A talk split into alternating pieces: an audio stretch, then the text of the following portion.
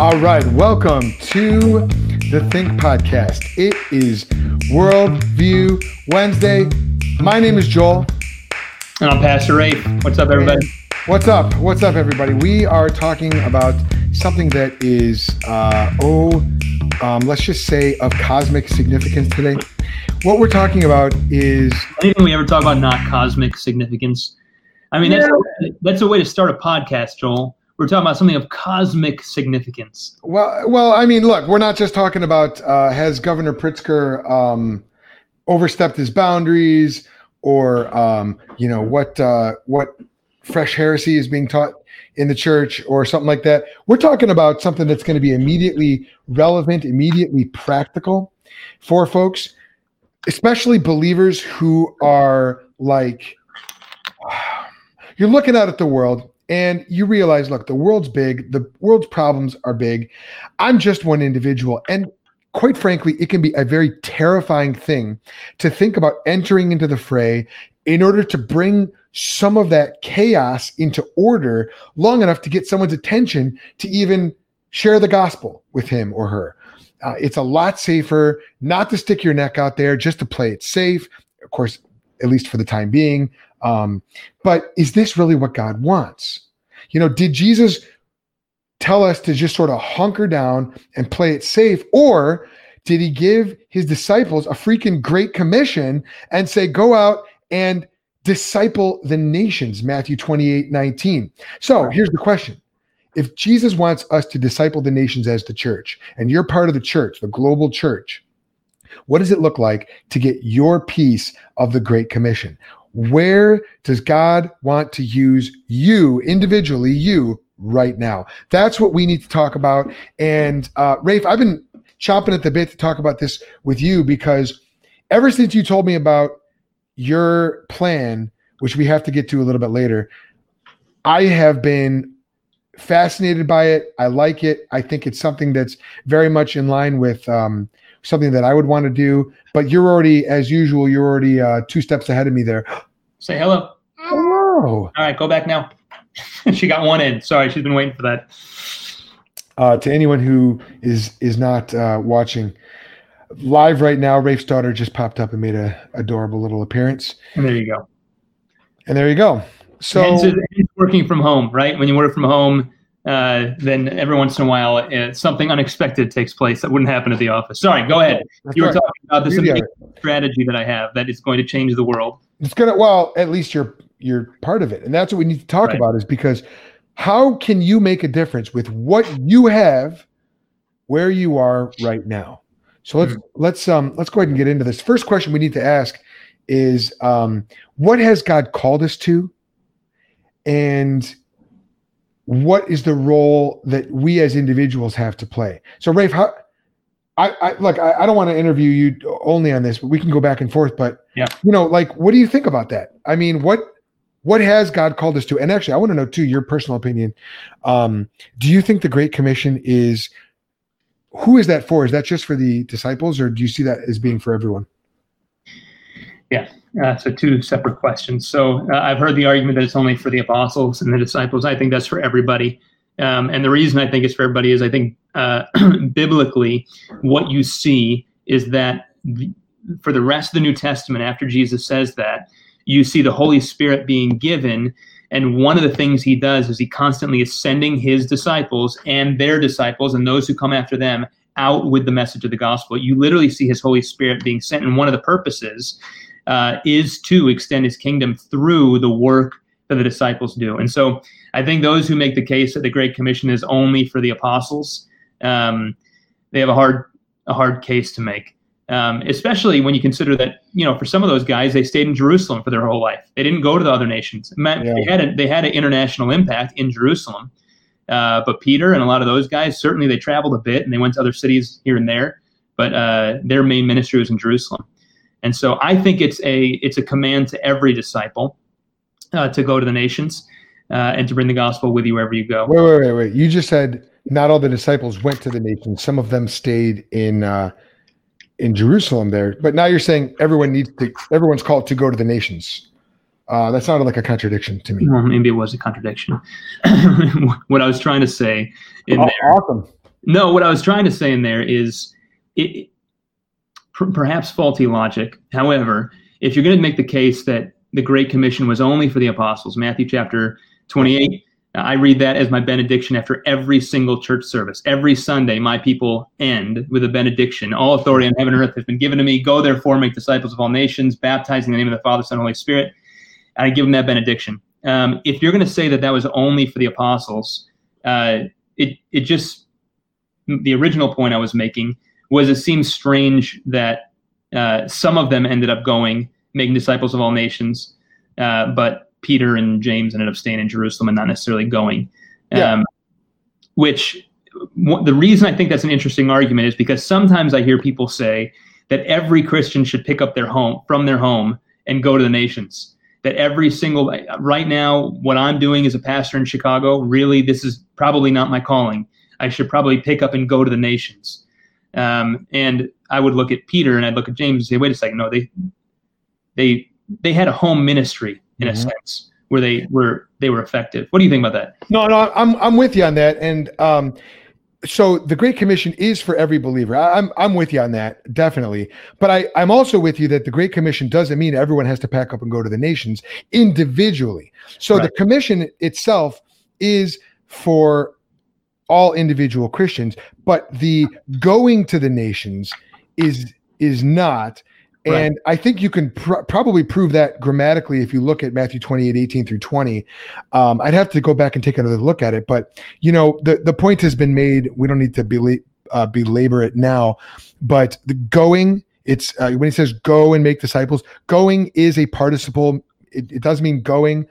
I've also read that that doesn't negate it from being an actual command. So you are supposed to go. So we're called to go, but the emphasis is on disciple the nations. I mean, that's the that's the standalone command there. It's not pack up and go to the nations because then if you take that to its logical conclusion, every Christian is just always constantly getting up and going somewhere else. And that's that's you know, well, what do we do once we've discipled the nations? Do we just pack up and go somewhere else? Do we all do that? Or is it possible that we're supposed to, you know, that discipling involves laying down roots, putting structures in place, putting systems in place, founding churches, spreading uh, churches, planting churches. And I think that's what Jesus, when Jesus says, teaching them to obey all that I've commanded you, that's the now settle in, take root, and begin to permeate through society this um, the teaching that I've given you. Yeah. So Go, going overseas, going across a national boundary, not for every Christian, although it's probably for more Christians than currently realize. Right. But m- discipling the nations, every Christian, everyone right. has to do that. Make disciples of all nations. That's that's for everybody. Um, and I, I, would even say, even if you end up uh, trying to make the case out of Matthew 28 that that Great Commission, he was speaking to the disciples, and it doesn't extend beyond that closed group. I think you end up with the same uh, effectively the same challenge and the same call in every Christian's life through the rest of the New Testament. Okay. Um, and so, I, I, yeah, it's an interesting case study on that particular uh, that particular verse. So but, the, but the bigger picture, I mean, what you're getting at here, Joel, is what's our purpose?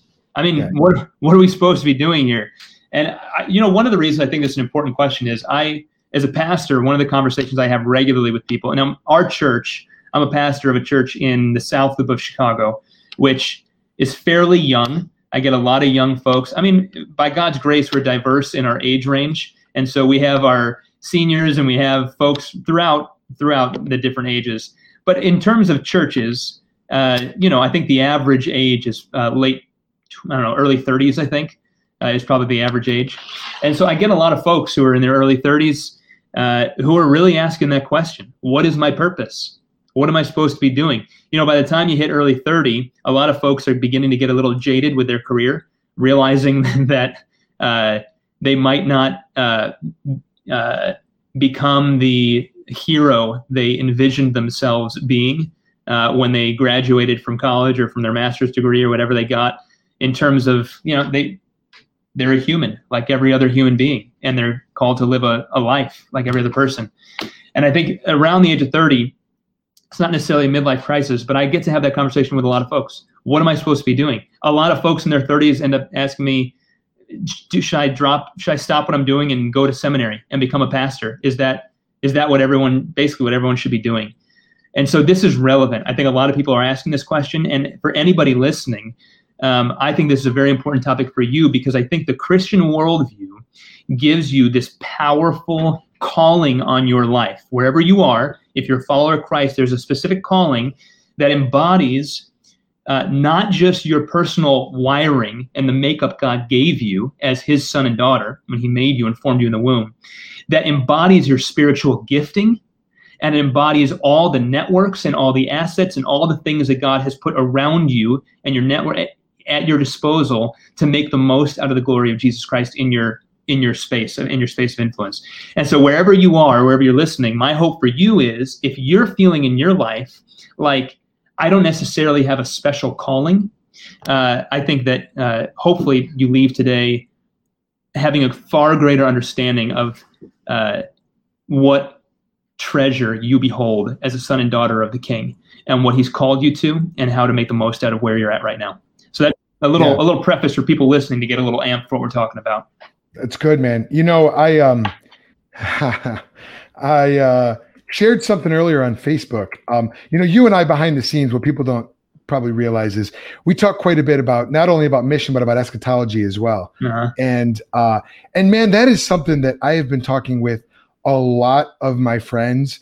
Uh, not not uh, let's say of those who are prone to having this kind of conversation in terms of like uh, what eschatological scheme they subscribe to. And I've got a lot of guys who are leaning towards post mill right now. Hmm. And so for our newbie listeners, eschatological, that's a big word. So walk them through. What, what are you talking about here? Okay, yeah, yeah, yeah. That's good. Eschatological, meaning um, having to do with the end times, the the last things, the eschaton, meaning uh, the end, the, the last thing. And um, there are there are different schemes that Christians subscribe to uh, I don't mean schemes like a nefarious plot, but like a a, a, pl- a plan, uh, a, a, system, theological system that you subscribe to, and the biggest difference oftentimes boils down to not only this, but it boils down to when is Jesus coming back, and then how do you interpret the thousand year reign of Jesus Christ that is mentioned in Revelation chapter twenty? Will Jesus come back first, and then he'll have a thousand year reign? And then other things will happen after. That'd be the pre-mill position. And by the way, you can be pre-mill and then you can be dispensational pre-mill, which um, not to go on too much of a tangent, but dude, I went to this uh, Bible study on Sunday, and uh, the teacher was so good, so solid, until he went off on this rabbit trail of dispensational interpreting all the headlines and everything, and then he brought it back. And but at least in a, like I was new to this group, so I'm sitting there going like. like that, like trying real hard. I have to speak. That's, that's right. I didn't want to. you you that you were holding yourself back. If I know Joel Sedekies, you're holding yourself back. I was. I was, and Elisa oh, was. Through this, Joel, answer this question and help make the connection for our listeners. That's, that's yeah. I'm getting there. Why, why, and how, and you know when you when you're first introduced to the topic of eschatology, it sounds like a really fun seminary topic, right? Right. Like, right. Let's hey, who doesn't like opening their Bibles and trying to figure out end time stuff? I remember the first time I picked up a Left Behind book. I was a oh, senior yeah. in high school. Uh, and I remember picking up and being like, whoa, like I did not even realize this stuff was in the Bible. Um, and so this is fascinating topic. Fascinating. But help walk us through, connect it to me. We're talking about living with a purpose in life. So what does eschatology, what we think yeah. about end times and where this whole thing is going, yeah. have to do with my purpose in life and my calling in life? Right. So uh, very good, very fair question and discussion point. So, what made me think about all this was earlier today, I posted a. Uh, I like to post the proverbs of the day, uh, one or more proverbs from um, the book of Proverbs in the Bible, based on whatever whatever the date is. Today's September second, as we're recording this, and uh, so I posted something from Proverbs chapter two. It's verse 21 it says this the upright will inhabit the land and those of integrity will remain in it. And I posted that. Oh, and then I posted a little comment. And uh, the comments have to be short enough that it, that Facebook still lets me put the cool graphic behind it. And I said, "Godliness has a bright future." And so I like to put a little a little pithy little you know one liner sentence uh, at the end of these things uh-huh. when I uh-huh. post them. And Tyler Terdici from Aurora, he's a associate pastor at a church out in Aurora. Good dude, good brother. Um, never met him personally, but we've had some interactions, and uh, he's a friend of a friend. But he he goes, he just goes, "Are you post mill?" And because I because that's such an optimistic verse for me to be sharing, Uh-huh. I, I said I said no, I'm not. Uh, but you'd be excused for thinking so. And the reason why I say that and how all this ties back together is this: the the Bible is a depending on how you grew up, Scripture is a lot less pessimistic about the future of the world than you might have been taught. And what I mean by that is now we look at the passages about persecution and we go, man, that's that's rough. We're going to be led like sheep to the slaughter, and uh, you know we're going to be we're going to be um, our blood's going to be spilled. It's going to be wretched. And you know what? Scripture does absolutely say that, and that's been the history of the church. As a matter of fact, the Christian church is more persecuted now than it ever has been in, in pure numerical values in its 2,000 year history. So you could look at stats like that and passages like that and say, well, things are pretty pessimistic. I guess things are just going to get worse. But then you read Proverbs and you read Revelation and you read these other uh, passages that talk about, well, um, the knowledge of God is going to cover the earth like the waters cover the sea. And I'm not going full post mill here, Rafe, but you know, you read these passages like it.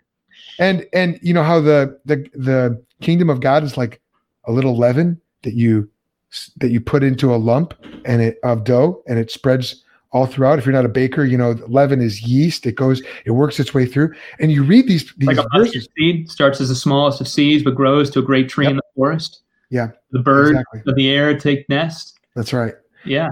And and then and then you look at the commission Jesus gave us, and he says, "No, go disciple the nations." And it's like, okay, all right. So what's the end game here?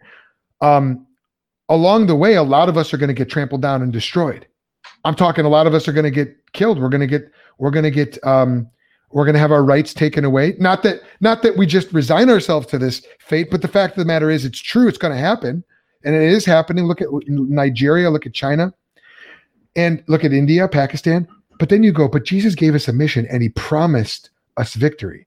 Now, the mission is for each individual Christian. It's for the whole church and it's for each individual Christian, but it's also uh, for the for the universal church, and the universal church is promised victory. So now, in light of the victory of the church, however that's going to look, However, at the end of it, Jesus is going to come back. I do believe that Jesus is going to come back, and He'll put the final enemy to death. That is uh, death. No. Okay, right? And now, now, all that being said, I'm still not post mill. I, I am an optimistic amil. Um, we can get into that another time or or today. That's fine. But all of that is running in the background as we look at the Great Commission, and then we go now. For however much time Jesus has me here, with the resources He's given me and the place where He's put me, how can I use these resources and the education and the training He's given me, and how can I maximize that and marshal all the resources I can and strategically go out into the world and win some decisive points and some decisive victories for King Jesus to further his kingdom. And if I die along the way, I will have trained and discipled other believers to go ahead and fill in my vacancy so that the kingdom of God and its advance never skips a beat. And that's what's going on in my head as I now think about how do I find my piece in the Great Commission? Right. Oh, that's so good. Well, and let me let me connect a couple dots there too that maybe will be helpful for those listening. So one of the reasons I think this has relevance uh, to the conversation, our eschatology, connecting it to our purpose. Now, make sure you hear what we're saying. We're not saying that we should figure out what our eschatology is based on what makes our purpose more meaningful, right? That's not it. We want to know what does the Bible teach, and then out of that worldview, live out of that consistently. And so, our first job as Bible students is to really figure out what does the Bible really teach on this, and to go with that as our starting place. Um, let, let's just throw this out. If you take a premillennial view, uh, so uh, if the premillennial view, meaning that the millennium that's spoken about in the book of Revelation is in the future, it's yet to come, and that essentially what's going to happen, usually the way premillennialism works out, is that they, they see the future of the world as kind of at some point hitting a peak and kind of progressively getting worse until the tribulation when it gets really bad, and then the millennium where Christ will reign all before the final heaven and the final new heaven and the new earth. What that means is, is that where we're headed right now in terms of the goodness of the fabric of society uh, is that it, it's kind of, I don't know, on a general trajectory. I don't know. It's definitely not going up. It's kind of headed towards a going down season, and then it's going to get really bad. Now, if that's your worldview, and if that's what you think is going to happen in the future, consistently living with that, you almost have to go against what would be your natural reaction because if you know it's going to get bad, if you know if you know there's really not the church is not going to be victorious at the end of the day, then what motivation is there to go out and make disciples of everybody? Well, you have the obedience factor. Jesus told you to, so and that's a good factor. I mean, that that's enough, right? But also, you have this worldview that you won't necessarily be very successful at it. The and so to to be consistent, you kind of have to um, you do it joyfully, gleefully, faithfully to make disciples, but you don't necessarily do it with the vision that, man, we're going to take some ground as a Christian. On the other hand, if you have a post millennial view, and I'm skipping over amillennialism, if you have a post millennial view, they believe that where society is going is it, it's ramping up. Christianity has been planted, the, the, the small mustard seed has been planted by Jesus it is now growing to the greatest tree in the forest. And what that means is that as it grows, it's going to take over culture. It's going to take over society. It's going to take over government. It's going to take over every sphere of authority and influence until finally the last enemy of Christ to be, de- to be defeated will be death itself. So, in a, in a sense, we're going to keep getting better. Now, if that's your worldview, the motivation you have to go out and make disciples is obedience to Jesus. Yes and amen. That's good. Same as the pre guy. The post mill guy has an added motivation, which is a true belief that the church and your work will be uh, eschatologically successful. You will, through your work in some way, small or great, build towards this kingdom that's expanding and expanding until Christ returns. And I think what you and I often talk about is that it, that post millennial worldview, historically and today, has given rise to some of the greatest Christian work the world's ever seen. It was guys who held to that belief and out of that worldview, they founded nations, right? The early the early pilgrims who founded the country where we're doing this right now, we're doing it often out of a post-mill worldview. Some of the guys right now that are changing systems and fighting against abortion and and really saying, let's take ground. We're the church. The gates of hell will not prevail against us. Didn't Jesus say that? We're going to tackle them, and they're not going to stand when we tackle them. It's post mill guys. Not always, but very often. And uh, and because of that, uh, it's to be honest, is very compelling, and it's worth studying and coming to true biblical uh, convictions over what the Bible really says. So I'm just trying to connect dots that maybe weren't fully connected there. It's good. That's good. Yep. So so now um, we need to talk about how our listeners and how we've we've wrestled with this ourselves, but um, how to identify your own piece of the Great Commission because it's a big world out there. There are a lot of nations. And quite frankly, there's a lot of nations in my own neighborhood. Yeah. You know, there's there's I mean, living in the city of Chicago, it's it's it's incredibly diverse. The issues that we could possibly tackle um within and and outside of the church are numerous. So as we're looking around, uh, here's what can be helpful. Well, actually, I want to I want you to share your thoughts on that first. You know, I want to I want to go to the three spheres um, light lightly. I, I don't want to I don't want to uh, dive deeply into that because I'm, you know, we can do that another time. But but what about for you, Rafe? Um, as you've like wrestled with this question of like, what's my piece of the Great Commission? How did you personally wrestle with that? How do you think Christians should wrestle with that and and come to answer that question?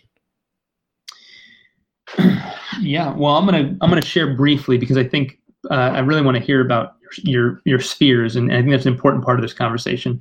A bit of my personal story. Um, my journey. I'm a pastor now. Obviously, I wasn't always a pastor.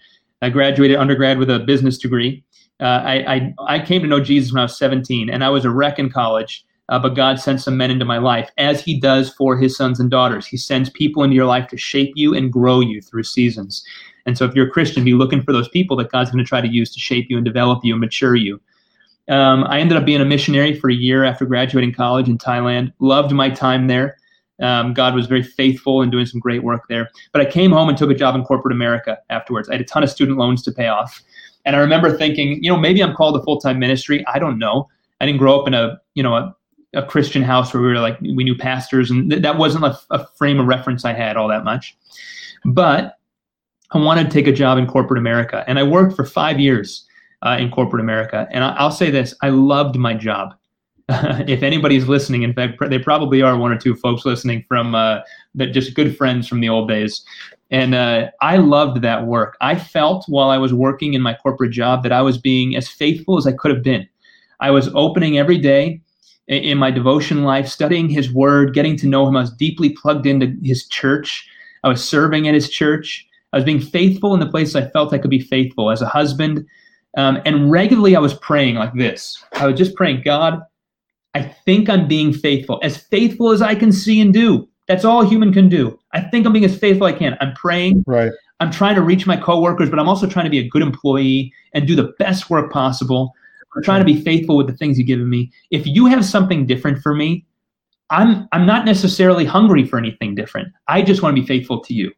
And so you you let me know. And uh, my journey was that I basically foresaw at that point uh, me staying in that job for many, many years. I just thought I was being faithful and, and I, it was a good thing. Uh, but God was really clear. And He, uh, I had a, a, moment of reckoning where God really particularly called me out of that and then called me into something new, the, into ministry. The reason I share that story is to say the starting place for understanding your calling is that posture. Uh, First Peter 3.15, in your hearts, honor Christ the Lord as holy. That's, that's, the, that's the place where Christians begin with their calling. And they recognize God's called you, He saved you, and He has you where you are for whatever purpose He's got you there, small or large. And your job is every day to be faithful in all aspects of your life, knowing that it's all His. Your marriage is His, your kids are His, your money is His, your home is His, your job is His, your boss is, you know, He, everything is His and you want to honor him in the way that you do it. You want to represent him as an ambassador for Christ in all those places. And that is your calling where you are. Uh, and I want to make sure folks hear that, that uh, it's not, I had, a, I had a, a wrong notion in my head. I remember early on when I decided to be a missionary after college, I thought if I really want to be faithful, I got to be a missionary. I got to go somewhere far away. And so I applied to be a missionary. And when they told me in my mind, I saw myself with like, you know, a machete chopping down like like like weeds trying to get to like the bush in Africa. And when they told me I was going to a city in Thailand, I thought, man, now I'm going to be second class in, in God's kingdom. I'm not going to be right. And man, what an upside down worldview I had. Nothing in the scripture is like that. God has particular calling on your life and it's no less or more. We honor those who go overseas. We celebrate our missionaries, and we love that God calls them. And it's definitely a, it's definitely an, an important work, but it's no less or more a calling. Each person has a calling, and your job is to hold your life openly before God and right. ask God, "What would you have me do today?" So that's right. my uh, that's a bit of my journey and how I would, I would do that. Joel, that's really good, man. And lead us into the uh, the sphere conversation. I definitely well, want to get into there. No, so so that's really good. Looking at where you are right now, and and recognizing, I like what you said. That's no less a calling. That's no less a calling. Now, right. it's going to be up to the Lord to determine on Judgment Day, on that last day. Okay, this was a higher calling. That was a lower calling. You, you know, you know what I'm saying. Um, and one thing that we find out in Scripture is that one of the things Jesus says is many who are last shall be first and the first last. Right.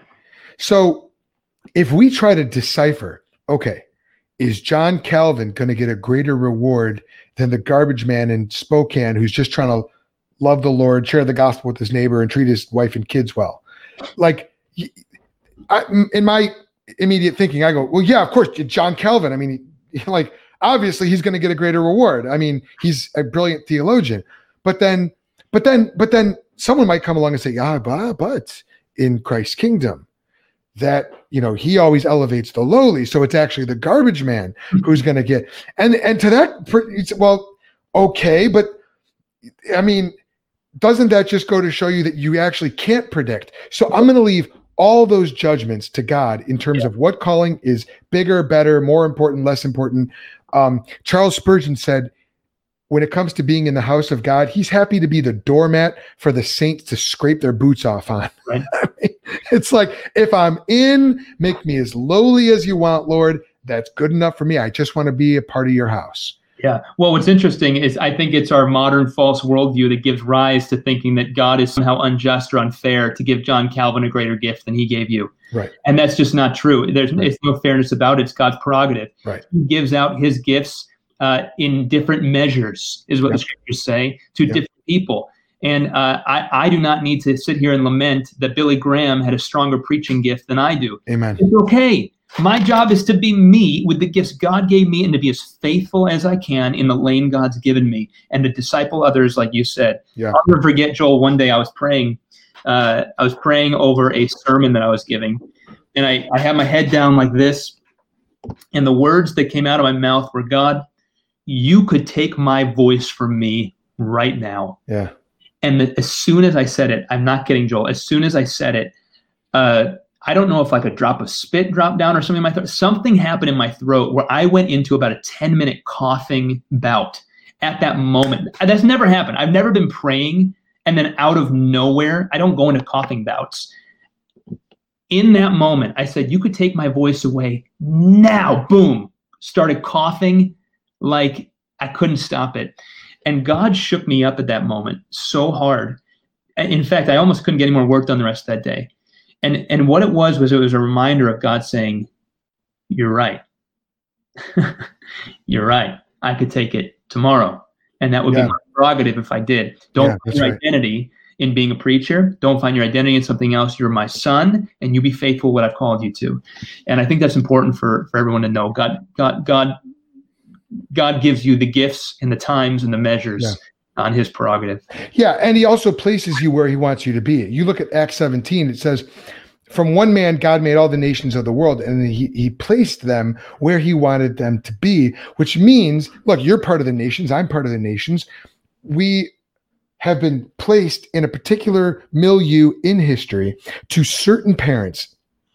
And according to Ephesians 2:10, God has prepared in advance good works for us to do. So, to understand what God wants us to do, us as as individuals, it can be very helpful to understand the spheres of society.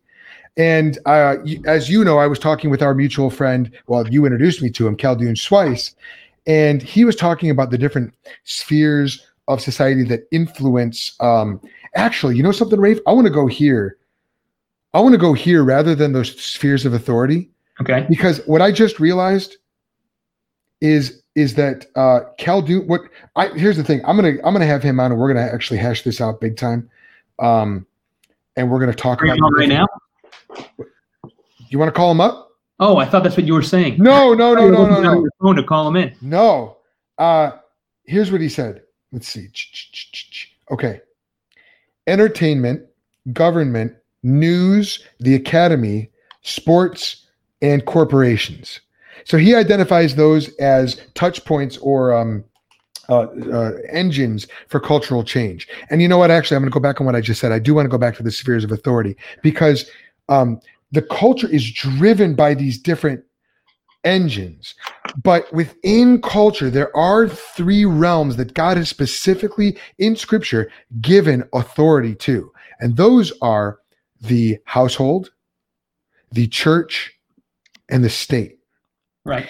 there are those are the three spheres of authority and we, we call them spheres of authority because in scripture god lays out expectations and guidelines for their function and for their authority structure and and now that that's not to say that like um you know the bible talks about kings or governors or emperors and therefore every nation needs to have a king governor or emperor that's that's not the point the point is that government, the state, is a legitimate sphere of authority. And whatever the structure is, Christians are to act a certain way towards government. But when you break these three spheres down, what you find out is that we are functioning as Christians, we're functioning in in all three of them in different capacities. Right. And if you want to know your particular calling, And if, if you've been listening so far, watching so far, and you're like, okay, so I need to look at where I am, I need to look at the context in which God's placed me. These three spheres can be a good guideline to um, a, a good, um, whether it's the map, the whole map, or just a legend on the map to help you understand the whole map, to help you figure out where God wants you to serve. So let's take the household first. Do you belong to a household? Has God has God placed you in a home with other individuals who are related to you, whether by blood, through adoption, through some other means? If so, then there are guidelines in scripture for how you are to interact with them. Go to Ephesians chapter 4, uh, ch- chapter 5, for example. Mm-hmm. Um, Colossians has a similar passage. And God wants you, now, let's say you're, uh, uh, let's say you're a college student and you're technically still under the authority of your parents. Okay. There's a certain way you're supposed to relate to your parents. Maybe they're believers, maybe they're not. And you know, you can open up your Bible and get guidance for how you can, let's say, evangelize your parents if they're not believers. Maybe you came to uh, become a Christian in, in college and your parents are not yet believers. God has placed you in that family for, don't you think God has put you in that family for a reason? Right. Don't you think that He had you come to saving faith in Jesus Christ and then put you back into that household? Why do you think He did that? Could it be because He wants you to evangelize and disciple your parents? It's a weird thing to think about teaching your parents something. Well, for not for some of you, not for me when I was 22. Okay, now that I'm 36, it's like, man, my parents know so much more. Right. But but God has placed you there. If you're, let's say, you're uh, a husband and maybe even a husband and a dad. God has called you to interact with, to lead your wife and kids. Maybe your wife is a believer, but she's a newer believer. Maybe she came to faith after you. God wants you to disciple her, to lead her. Now, you might say, okay, but what does any of this have to do with my, my mission in life? Well, when Jesus said disciple the nations, this is the kind of thing he's talking about. He's not, how do we know? How do we know? Because he authorized the apostles who wrote these epistles with all these great guidelines in them on how to live as a Christian, as a believer. You are fulfilling the commission, the great commission of Jesus Christ when you disciple the members of your own household. Um, so look around. What's that? What's the context God has put you in in your home? Or what about do you belong to a local church? Now, my family and I right now are sort of in transition there, Rafe, as you know, but, um, but where, uh, so we're, we're currently staying out of, we're spending a lot of time out of state right now, put it that way. And we've been attending this church in, uh, in Indiana. And I've actually met with the pastor to sort of interview him, you might say, and to try to, you know, figure out is this guy legit? Is his theology good? Is he going to lead my family astray, or is he is he solid? And um, another reason I wanted to do that is because I wanted to open the door to have future conversations on how I, my wife and I, my family and I, can serve the church, yeah, and help the church fulfill its mission. Okay, but are do you belong to a local church? That's God has put you there, and He's given you spiritual gifts to serve the church. And then finally, uh, when it comes to government, you might say, well, I'll never impact government. You know, that's that's so far beyond me. I mean, I, am not going to get elected to the you know, president. I'm not going to be a senator. I, I, don't even have aspirations for that. Okay, that's fine. But I will say though, Rafe, uh, I just tweeted out yesterday an invitation to Donald Trump to come on our podcast. I that. Uh, so who knows? But who says now? Shame on us as Christian teachers for not laying down this understanding a little better Government is not just federal government. Government, there are multiple layers, levels, and spheres within government. Maybe, um, maybe government might look, maybe influencing government might look more like your city council. Yeah. Uh, go like Apologia Church does a great job with that. They go before the Phoenix, I think it's the Phoenix City Council yeah. to advocate for the lives of the unborn. Right. It could be something very low level. It might even be your HOA it's not necessarily low level. It's a very Christian value. Al Mohler just did a great job talking about this a while ago with the doctrine of subsidiaryism. Subsidiaryism. Um, subsidiarity. Subsidiarity. There you go. Yeah. Uh, but the idea that we Christians historically have believed in the smallest form of government as the best form of government, meaning yeah. uh, local government is best for for dealing with local issues. That's what's best. And so that's not a small thing by any means. It's a great thing to be involved in your local government, and it's a high calling for Christians to get to be able to participate in a local government in that way. What freedom democracy has brought us out of the Christian worldview, which is where that was rooted. And so, what an, in some ways, what an honor for Christians to get to step into a place where they can they can be on different boards and different committees and influence their city's government with a Christian worldview. That's a powerful thing. Sorry. Yeah, no, no, no. They're ab- absolutely right. So that's that's what I wanted to to mention in terms of uh, and and actually, Rafe, as you know, I've got that discipleship cohort that we run through the Think Institute called the Hammer and Anvil Society. Uh-huh. And over the last three months, this is one of the things that that I've been going through with those guys: the three spheres of authority and how to have an impact on each one. And it's just so important for Christians who are feeling shiftless and aimless, purposeless, to look down at their own two feet and say, "Where has God planted me?" And and listen, God may very well plant you somewhere else. That's His right. Uh, Enoch walked with God, and then he was no more. For the for the Lord took him. Elijah went up to be with the Lord. Um, uh, what's his name? Philip, the evangelist would be talking with with one guy, the Ethiopian eunuch in the book of Acts. Next thing you know, bam, he's somewhere else. The Lord can move you and position you any way he wants. He uses he even uses persecution like in Acts chapter 9 to to spread his people out. So God's totally sovereign, but right now where are you? Right now who are the relationships that God has generously granted to you?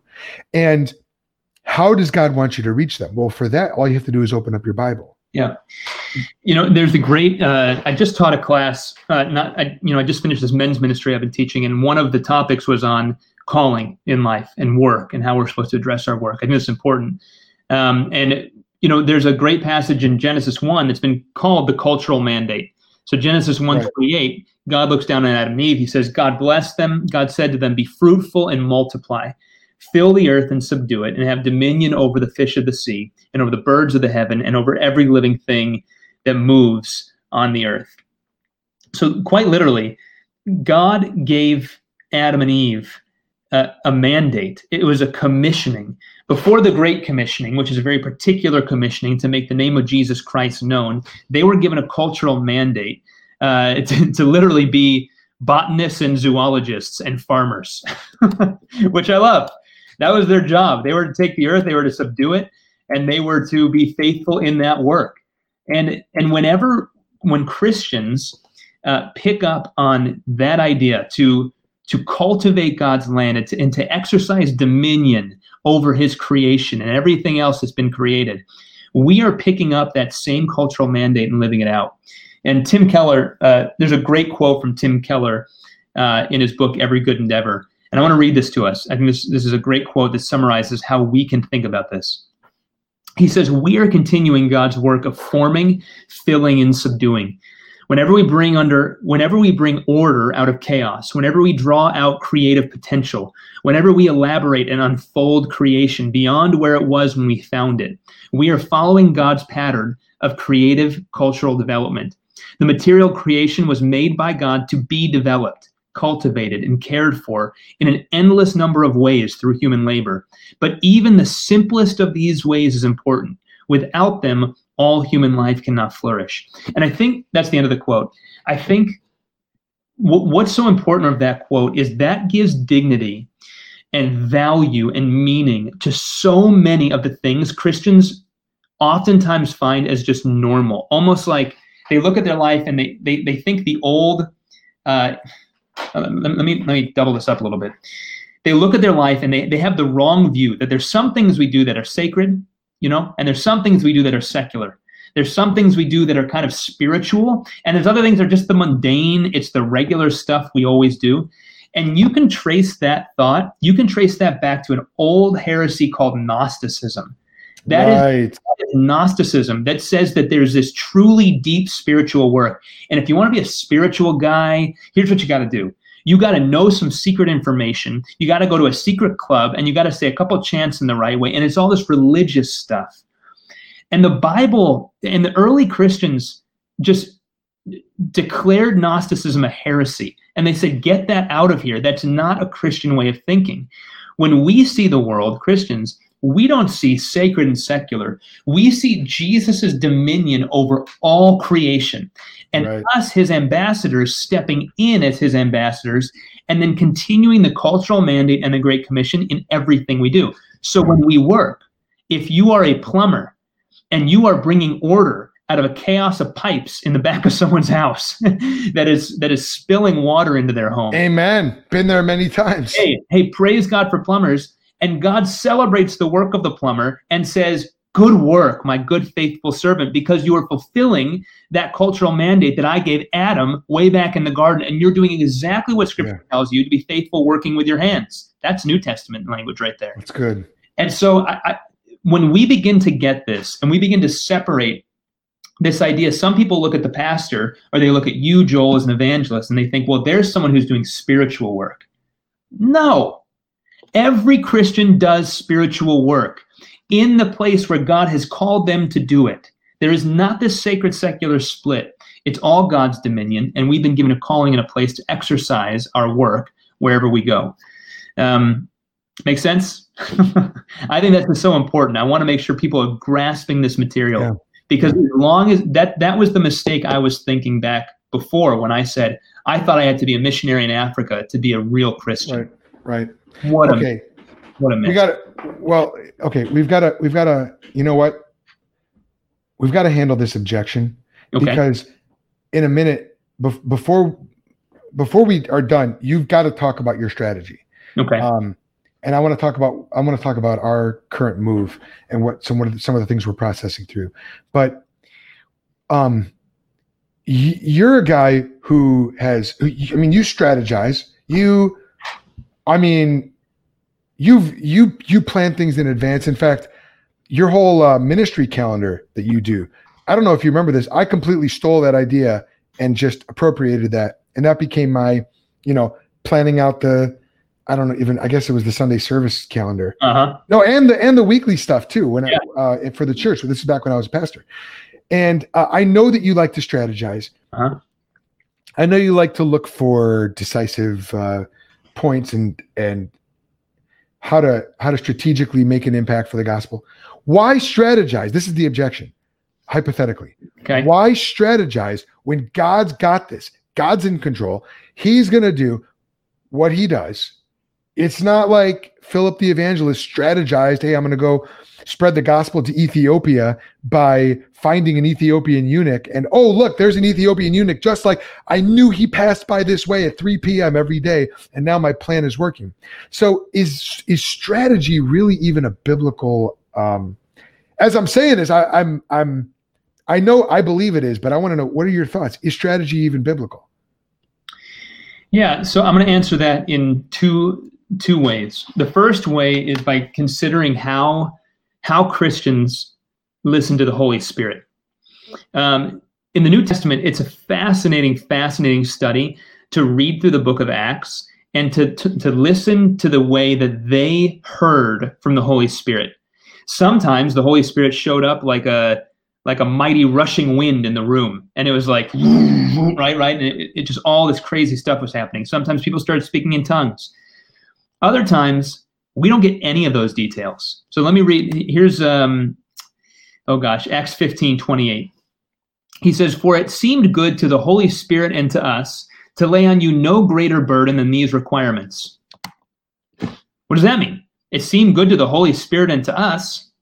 How, how did that work? Or earlier on in Acts, right. I was just, I'm in the book of Acts in my own part of my own devotion life right now. Earlier on in Acts, uh, Paul is getting ready to, to go to the next city, and it says, The Holy Spirit hindered me from going into this city. And then the Holy Spirit stopped me from going into this city. We don't know how that did that. Was it a voice? W- was how did it work? Here's what it seems to me. It seems that in general, a general working principle is that in the, the early New Testament church prayed, prayed and listened and didn't make quick, decisive, strategic decisions, but they listened, they thought, they labored together, they prayed, they waited for the Holy Spirit's response, and they made decisions to move forward in unity. And they believed, I think when we read in Acts 15 28, for it seemed good to the Holy Spirit and to us to lay on you no greater burden.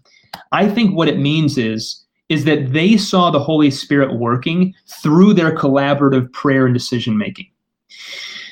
And oftentimes, God would then show up and stop them. Paul obviously had a plan to go to certain cities, and the Holy Spirit came along and said, I was not in that decision. I'm stopping you from going there.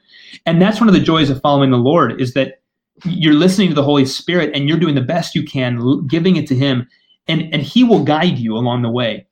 But I don't think you always need to wait for a voice. You don't always need to wait for uh, you know some prophetic word to to make decisions and strategies of how you're going to move forward. You pray, you make decisions, you go forward, you trust that the Holy Spirit's in you and working through you. And I think that's what we saw the early New Testament church doing. What do you think about that? Yeah, I, I well, I've wondered about that. I've always wondered about that. Was there a prophetic word? What was it? Back in those days, there were prophets, New Testament prophets, who helped actually form the churches and uh, to correct doctrine and things like that.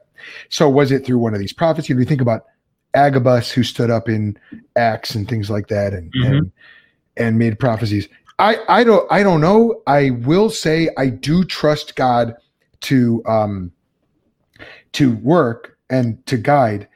And and I I also think uh, is it Kevin DeYoung? Someone's got a book called Just Do Something. Hmm. And I like that principle. Do something. Don't sit around twiddling your thumbs waiting for the sign, you know, to to waiting for that that cloud to take the shape of the country you're supposed to go to or something like that um, do something. See if the Lord blesses it. Like what you were saying earlier, Rafe. God, I don't think I'm being unfaithful, but if I am, you know, show me.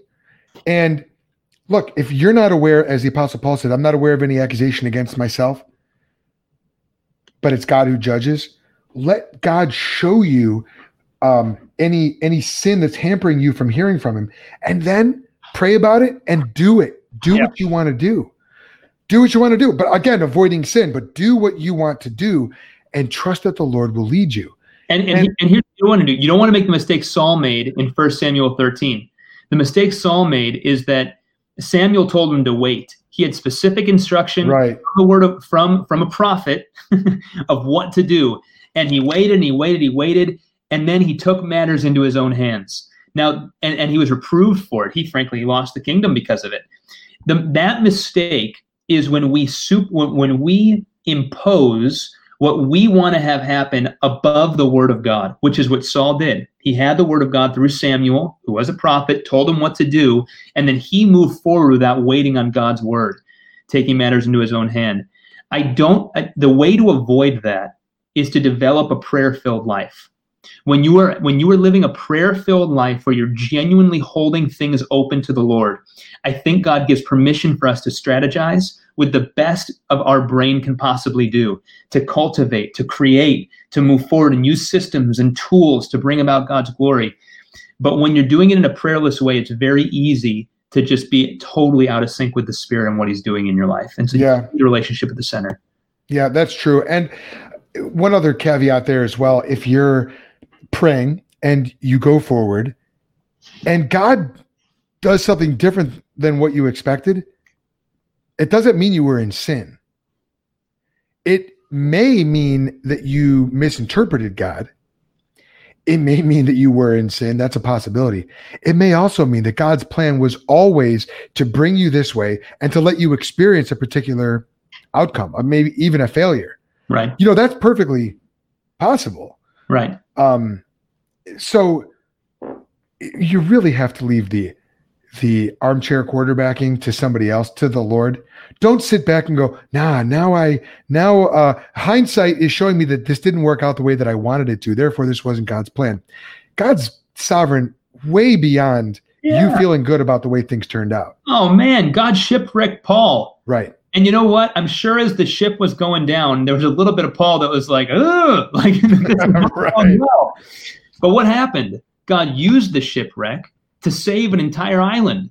Yeah. Like you know what I mean? Like God had God uses shipwrecks. we got to realize that. Like the ship, not to overextend the metaphor, but the shipwrecks in our life Like God's fully in control, and He might just be redirecting you to a place yeah. where He specifically has called you. And in the middle of a shipwreck, we got to have our eyes open and on a swivel to say, God, who am I supposed to be sharing the gospel with right now? Yeah that's that's what Christians do. That was a very tweetable moment there. Somebody watching turn that into a tweet. That was good. Uh, the shipwrecks of life. That's that's good, man. There's a there's a yeah. book there's a book in there. Yeah, Oprah might have written that one. yeah, yeah. All right. So all that being said, what are you guys doing? Because I think this is brilliant, man. What are you guys doing on the on the? Oh, here, look. Before we, I got to tell you, I want to tell you about what I'm looking for right now, Rafe. Tell me. So, as you well know, we're we're moving out of Chicago. Mm-hmm. I don't know if all of our listeners know that, all of our viewers know that, but that is that is something that my family is doing, and it's uh, it's something that is uh, a, a, result of a lot of prayer, a lot of talking with people. Um, we we've spoken with the elders of the church and all sorts of things. So it's not something that we're taking lightly by any means, but we're moving. Now here's the here's the issue. Where do we move to? So our house is under contract right now. Actually, praise the Lord. I think it's going to go through. God, God willing. And we actually we we're in good shape. We actually have a place to stay. I won't get into all that, but God's been very generous and, and gracious to us. But where are we going to land? That's the real question. And R- Rafe, I've been thinking about this um, getting our piece of the Great Commission.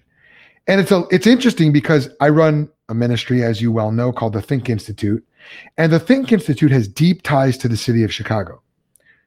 Park South Loop, your church, a couple of other church, uh, a couple of other churches we've been partnering with, ministries. I'm actually working on something with a homeschool co-op here in the city. Some uh, really cool curriculum, really, uh, really, really cool.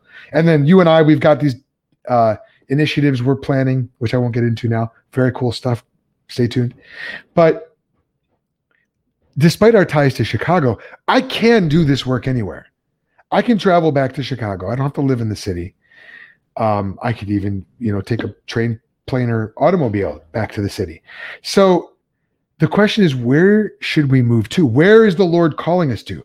And man, I'll tell you, what I what I'm looking for is I want to be strategic. So listeners, viewers, please actually please pray for me in this and, and my wife. We need clarity. I'm looking for uh, I'm looking for a, um, a, a, a location where we can have an impact, not just by evangelism. Yes, through evangelism, definitely never less than evangelism. But where's an area where we can influence these spheres of authority? Local churches, not in a, in a nefarious way, obviously, Rafe. Like I'm talking about solid churches that are preaching the, the gospel, and I want to give them the tools to help them do that even more. Not, I'm not being arrogant. Look, all the disclaimers I need to say here. Okay, I said them. I, local churches and local government, as well as those other spheres of culture and society from Khaldoun that I mentioned to you earlier. Media, you know, entertainment, um, all these different things. So, dude, but here's the thing and I've talked with Doug Wilson about this on my podcast, which, by the way, anyone listening, who, if you haven't listened to my conversation with Doug Wilson, it's called How to Start a Revolution, but revolution is crossed out and it says Reformation. You can watch it on YouTube, Facebook, or the or um, the Think podcast on uh, Apple Podcasts or Spotify or whatever. But check that out. But it has to be a decisive point, Rafe. And I know this is you're muted, by the way. I know this is what you're doing and this is I want this is the a preface to what you're talking about in the South Loop because this can be done yep. in cities. It can be done, and I think you're you're doing it. But for me, I'm looking for that town or that small city. Yep.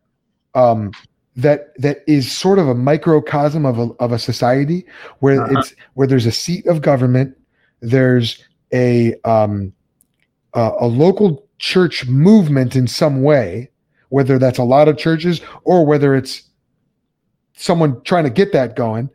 Um, but but something that would be strategic and feasible, meaning it's not too large that we'll never take it. It'll take us 100 years to take it.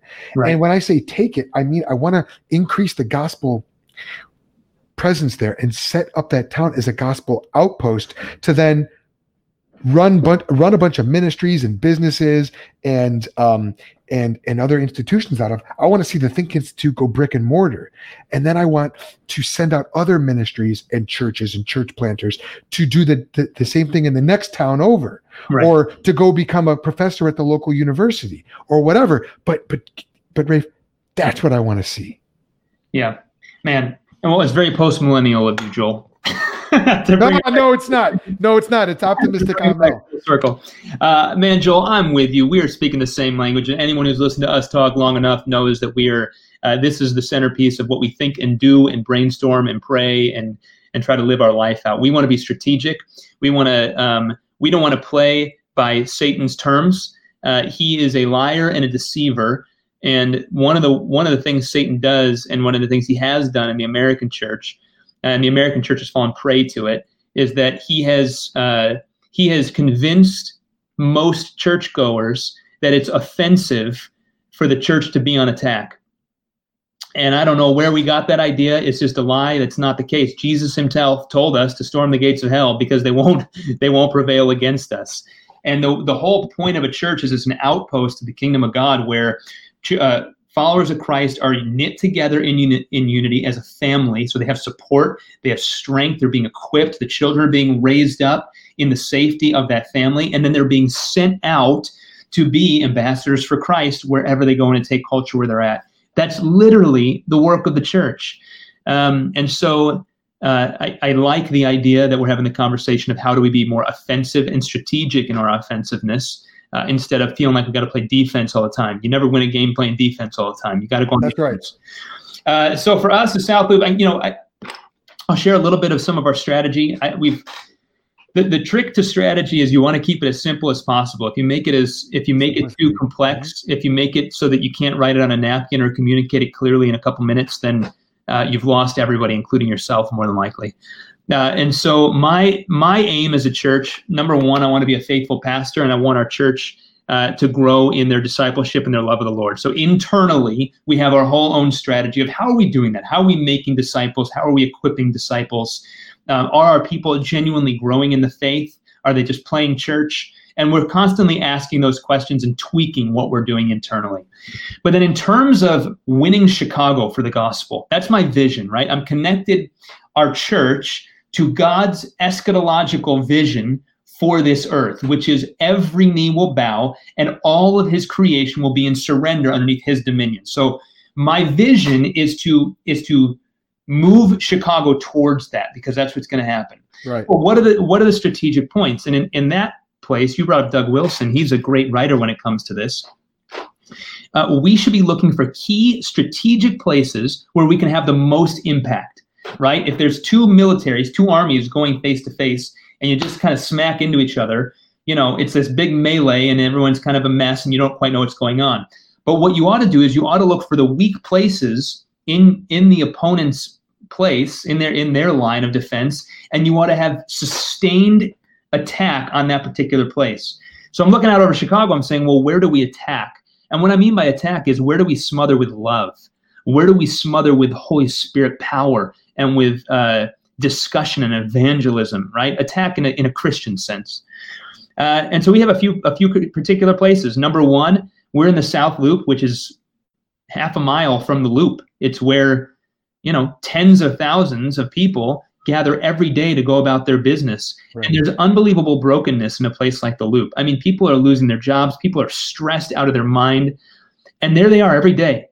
And uh, and so what we want to do is we want to go there and we want to evangelize faithfully and consistently. I think evangelism in the loop is one of the most effective strategies we can do.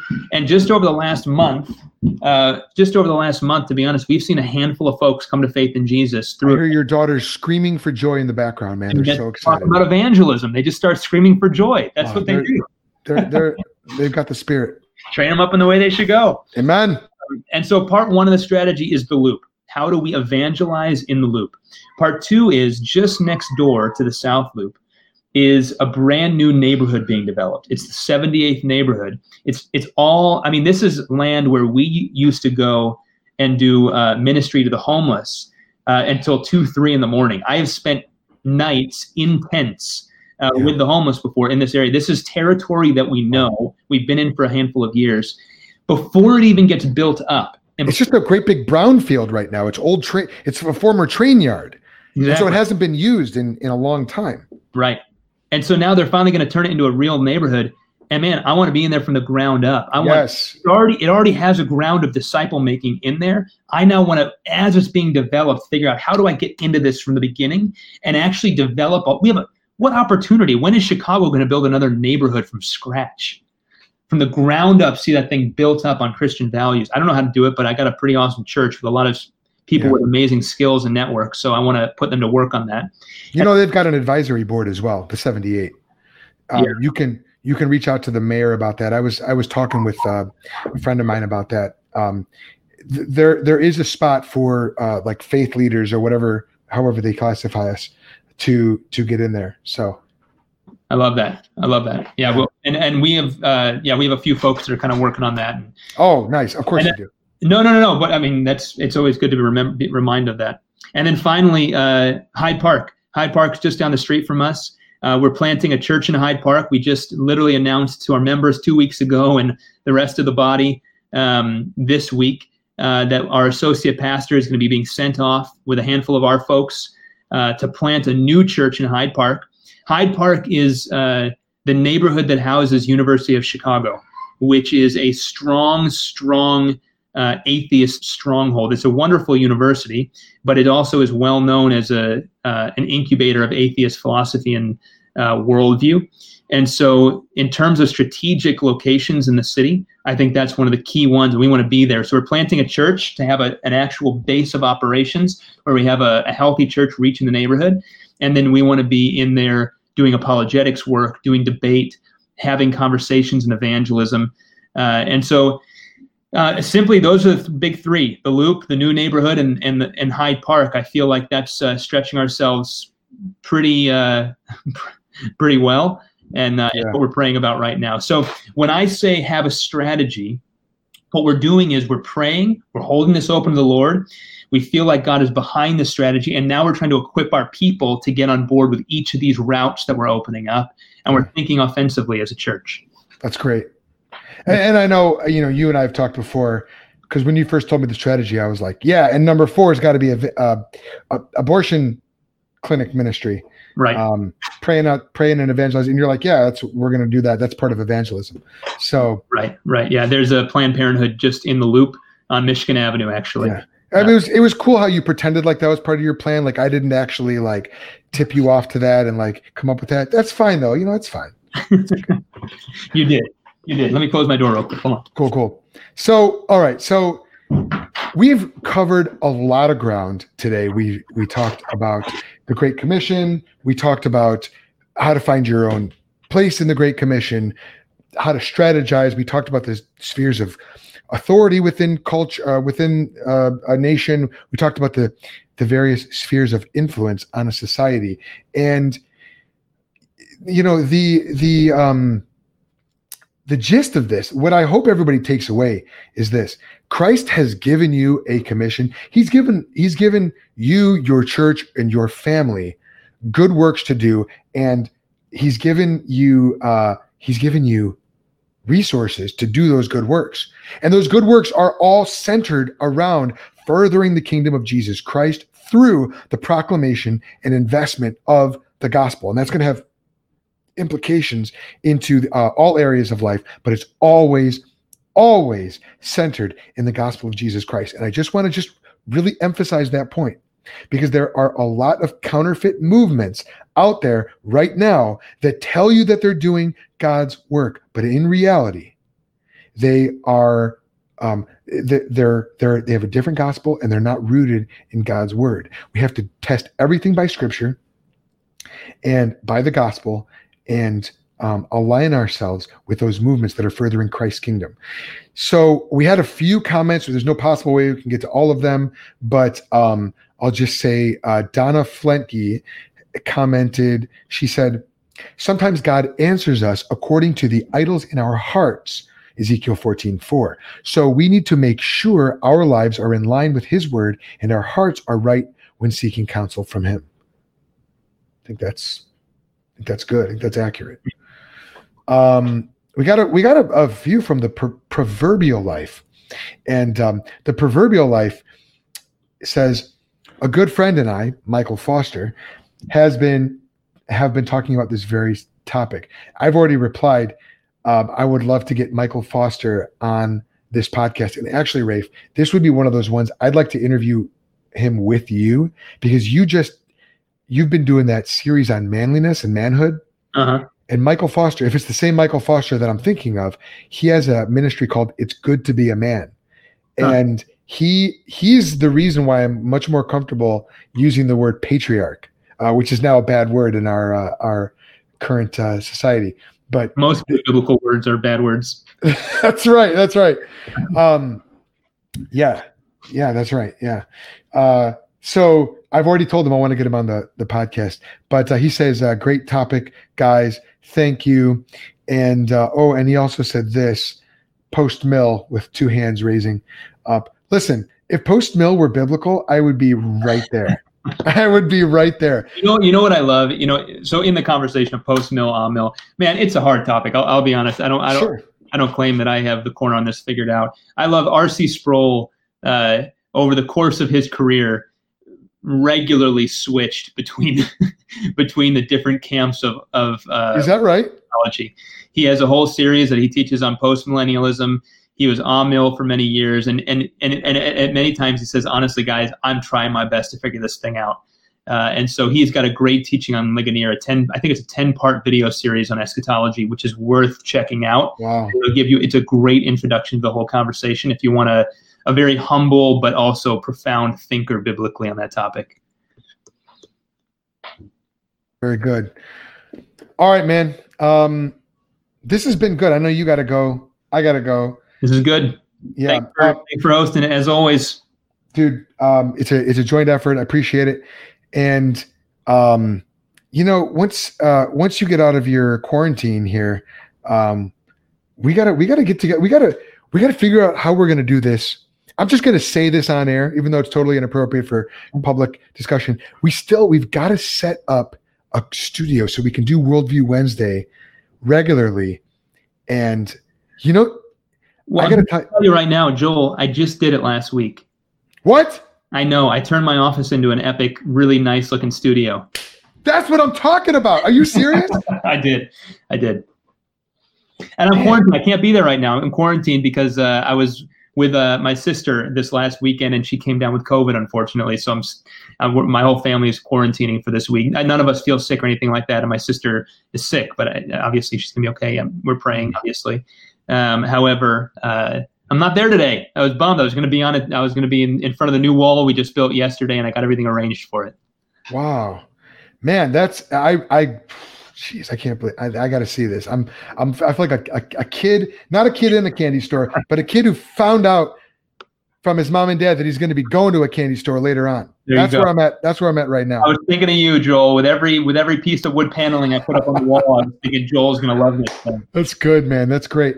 Uh, I'm glad you built it too because you know uh, I can lift things, but don't ask me to build things. Yeah. Um, so that's that's really good. Um, all right, so stay tuned because uh, I'm going to be soon to be taking over Rafe's office, and uh, we're going to be doing a lot of podcasting down there.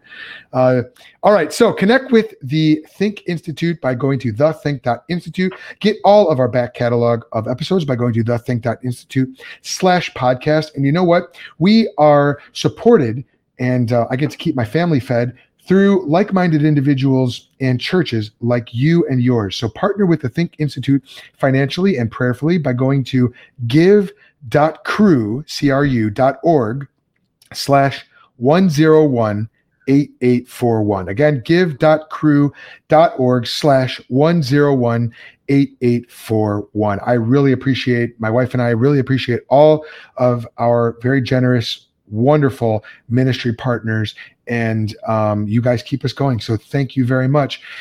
Um, connect with us on social media. We're on Twitter, Facebook, ThinkSpot, and Parler, and uh, probably a couple of other ones as well that I forgot about. Uh, Instagram, for example. But uh, connect with us on there. And this is not goodbye. This has just been a little pit stop along the road of your spiritual journey. That's all we have for you. So until next time, I hope it made you think. Wait for it. There it is. All right. Adios.